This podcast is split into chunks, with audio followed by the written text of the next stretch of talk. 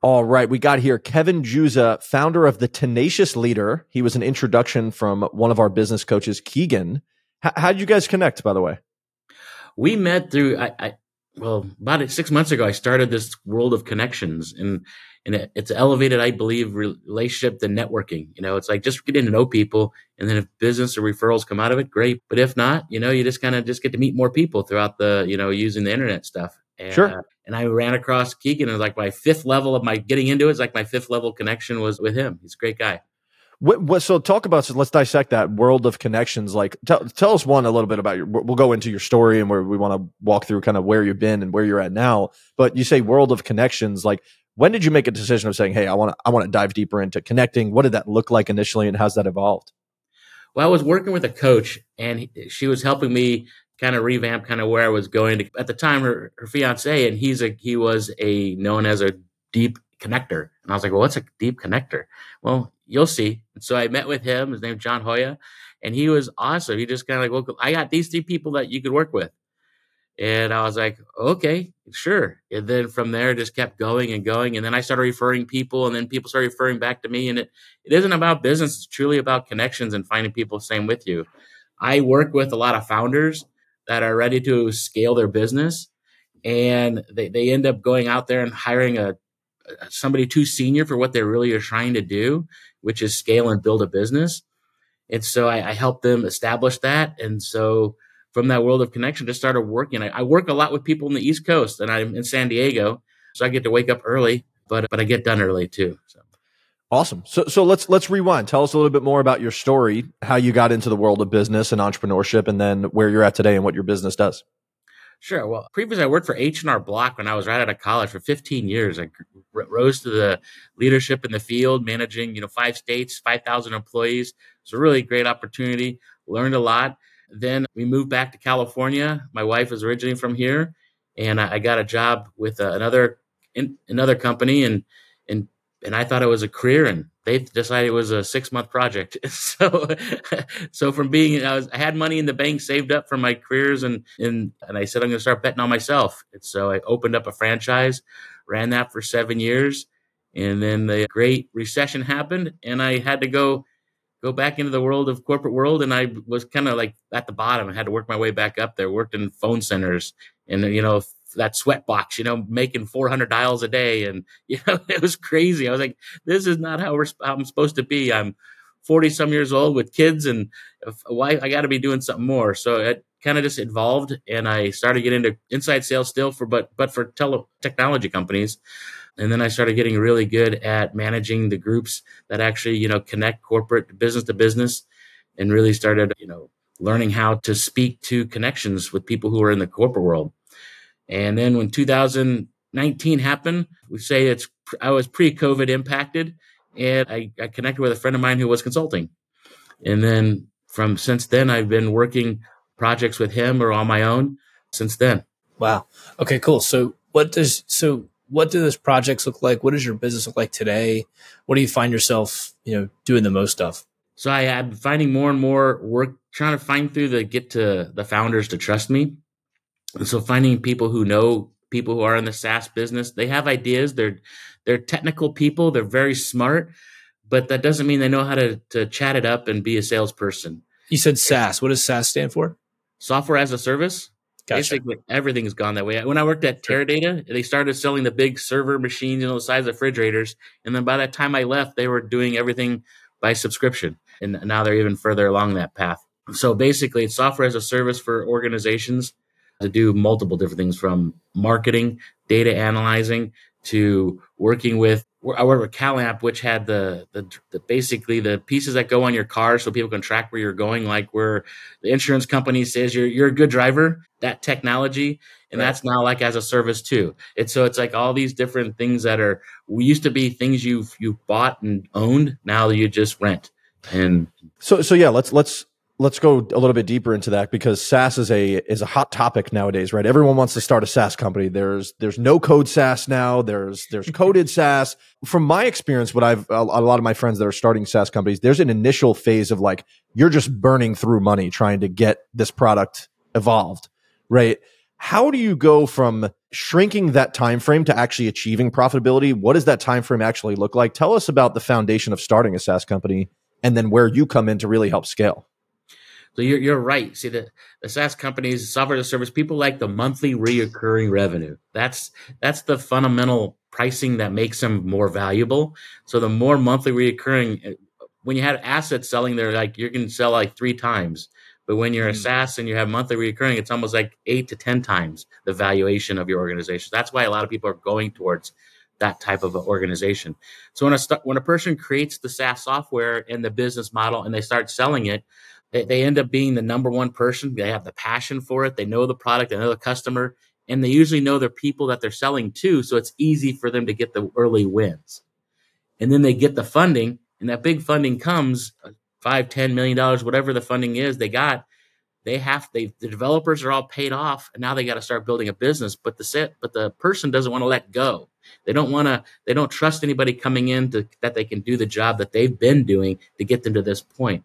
So what they do is they go out there, and the biggest mistake is they find somebody with the Rolodex for that industry or that niche of their business, thinking they're going to open their Rolodex just like I did to start my business and they're not because they don't trust the business, they don't know the business, they don't believe in it yet. So it takes them about a year or two actually before they really open their Rolodex up, unless they got a huge equity piece of the business. And so what I tell the founder, the people to do is really start from a ground up. Build your build your sales team like you would build your product. Go bring in people that you can train, work with, trust, and they start doing the rigor of building their, their awareness within the niche, within the target marketing person they work with. So when I come in, instead of bringing that that full time CRO person or chief revenue vice president or salesperson, I come in more fractionally. I work, mm. you know, ten hours a week for them, and it's more affordable for them. But I spend ten hours working with their salespeople, giving them love, giving them attention, listening to their phone calls, watching their emails, making sure the daily rigor is getting done, and they actually feel success. Salespeople need to feel love and feel success. When you're a C, when you're the CEO or founder of a SaaS company, you're so big in the weeds and selling the product or turning the what they sold into something for the customers that they don't spend that time working and loving the salespeople. So I kind of give them that that opportunity to actually start building. And then within nine months, you could have three to five people on your sales team that now if you brought in a vice president of sales or somebody with a senior level title in an or in an industry, you're able to then really leverage that person's impact. That's awesome. What what does your day to day look like? What does your day to day, you know, currently typically look like with these relationships? data for I got I got to do my own prospecting every day. You know, I've got to put the time in to build out connections, attending webinars, networking events, trying to connect to this the senior level people within or the founders of the COO of the uh, of these startups. Um, I'm also then I work I, I block out my schedule so I'm giving the the time for each person of the of those teams. A couple companies I work with, I have them all my calendars that I'm meeting with them every day, kind of a coaching session every every week, once or twice. And there's typically per team, I will have a weekly team meeting to review their results, to show where they're doing well, and really hold them accountable with what they say they're going to do and help them stay on track. What part of the process do you come in? Is this after funding? Because I'm assuming that it in I don't know much about SaaS when it comes to like inception to you know actually selling the product, but it sounds like there's like this initial phase of like we're talking about you're burning a lot of capital, going through like a lot of R and D, getting the actual software, you're working with the developers, you get in the product, and then do you start to build the infrastructure for the business? And that's where you come in to really help kind of speed that up with building yeah. out the sales team and all that. It's called scaling up how do you scale up to get to the revenue rev, the expected revenue you want to get to? You project it out in five years i should be at this much revenue. Well it goes all the way back down to how many people are you emailing and calling a day? How many connections are you making each day? So in five years you're where you want to be. And and they're typical a lot of times they're just focused off the we just got to find that one million dollar client and we'll be fine you know? But it's really it's those little it's those little things. A salesperson i used to work with says you got to eat a lot of rabbits before you kill the elephant. And so you got to get the wins with the little rabbits uh, of, of hunting and gathering, getting them. And then one day you'll find that elephant and you'll, you'll take it down and then you really elevate the group. Do you specialize in working with more SaaS companies that work B2B or B2C? More B2B, more to okay. B2B. It's corporate to corporate and kind of really that's where the hard part of, of the outreach and the rigor it takes to really connect with people is you got to get through all the noise. You know, there's so many, especially with AI and all these other kind of automation tools that are out there. It really, you know, it, it makes the people just more leery to talk to you because they think it's another scam or another waste of time. Sure. Yeah, th- that's one of my questions. And, and Len, I see you have a question, so I'm, I'm going to ask this one real quick and then please take it away where do you see AI being implemented into the world of SaaS? Because it, it seems like it's starting to get implemented relatively rapidly and, you know, saving a lot of people time on the, the actual, you know, software setup and people actually leveraging AI as a SaaS itself. Like where, where are you starting to see that shift in the, uh, in the industry? I see a lot of companies trying to use it as their, their accelerator. I see AI as more of an accelerator where, as a, as when I start helping creating the cadences or the emails or stuff like that, I you can go to ChatGPT and just say five email sequence for touching vice presidents of sales for this, and then all of a sudden it, it writes That's it crazy. out there for you, and then the smart salespeople they take it and then they digest it and they make it more personalized. Right. If if it's the weak salesperson, the lazy salesperson, they'll say, "All right, I'm done. Copy paste email one, copy paste email right. two, and then you then you get emails that are not really they're just off just a little bit, but just yeah. off enough so you know it's not a person really trying to get a hold of you. Yeah. Yeah, it makes sense. What does your business look like, you know, today? Where has it been, you know, over the last year and change? And then where do you see it going? What's the vision? Well, I when I, I, was telling you I worked with a senior consultant before, he ended up going in corporate wise, and I didn't know that enough time to start building my business. So back in, back in October, I had to really start rebuilding my own pipeline for my company, the Tenacious Leader. And so I'm right now. I had I have about three customers recurring right now. My bandwidth is about five or six to where I'm not then at that point my goal is to then expand to bring in other consultants coaches that can also help me expand to get to the next level because I believe what I bring to the marketplace is truly that hands-on sales management person that can sure. come into a company like a Swiss Army knife but focused on you know connecting with salespeople. How important is it because we have a lot of listeners that are kind of in that same I would say stage of their business, right? How important is it to, as your revenue grows, to make sure you're kind of scaling within as well? Like, what is that? What's your kind of your philosophy on that as you continue to grow revenue and grow a client base? How do you decide who the right people to put in the seats are as you as you as you grow? Well, I've taken from my own past experience. Whenever I had a team, I always was higher. I was always putting people on a bench. Every good leader every good small business should have a bench of people they would love to bring on when they're ready. That way, you're testing them over a six month, year period of time, reading their posts, seeing what they do on LinkedIn, whatever it is, and seeing is this person really aligned? Are they are they just selling you them so they because they need a job, or do they want to be part of something to help you get going? And so I really interview people for four to six months, um, not in an official format, but really in a in a in a point that I'm always saying, could this per- could I work with this person? Are they how do they respond to me when I ask them a question? Or do they respond, you know, five days later or or you know instantly?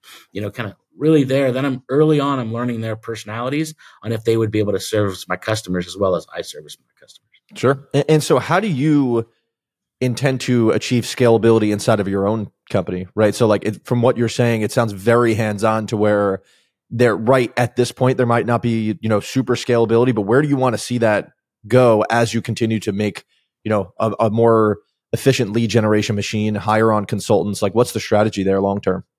Well, the key for me is right now is documenting all my processes. So it's easier for people when I bring them on, they see this is what success. You were successful in selling this or doing that. You were successful being the chief revenue officer, but now you have to be a consultant as a chief revenue officer. It's a different scale set. It, it's it isn't. Sometimes you have to roll your sleeves up and do it yourself, but sometimes you got to sit back and educate and teach the, the senior people in that niche that that's that SaaS company to learn to grow. And so it's really leveraging all that. So right now I'm at the stage to make sure that when I do start expanding, I have the structures in place that they, they know what to do and how to do it. What are some, you know, mistakes that you've made that if you could go back to yourself in October of last year when you started everything that you wouldn't want to repeat or things that you've learned from, I guess, from, from that kind of initial startup piece in October to, to now? How much more time do we have here? one great thing about one thing about business is you gotta you gotta fail or else you're not doing anything. Right. So I've made plenty of, of mistakes of hiring a, a service to kind of help me do multiple expanding expanding my email campaigns. And then it ended up being just a rabbit hole. Felt like I was just supporting all their vendors. You know, I wasn't. Like, I was like, how did I get into this? I, I wasted right. tons of th- five thousand plus in that process, thinking I'm going to create this this reoccurring monthly marketing engine, but it really didn't fit. That was a big mistake I made. Another one was eh, people told me a lot about documenting, but I was like, I, I just, I'm, I'm, I'm in the fire, you know, I want to just do it, but I have to, some, you have to take that time back and really build and say, this is my, this is my talk track. Is this working? If it's not working, why not? You know, and you're really pushing yourself. I always found myself previously being able to build that connection and and but I want to sell them. I want to give them the answer instead of sitting back and really helping the customer set in their pain point to really know what they say. Go digging for that goal, digging to see what is truly the issue. People sometimes say, "I want to lose weight." Is it really you want to lose weight, or you just want to be healthy?